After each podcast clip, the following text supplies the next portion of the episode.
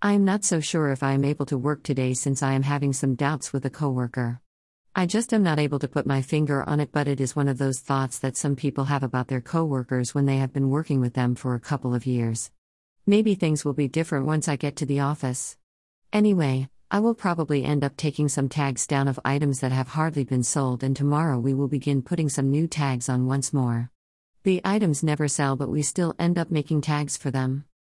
It seems like a cycle that repeats itself over and over again in retail, especially in food retail, where we constantly make tags for items that sit in the basket for days until the promotion ends. Then we end up making more tags for them, just wasting paper due to the tags that have to get made.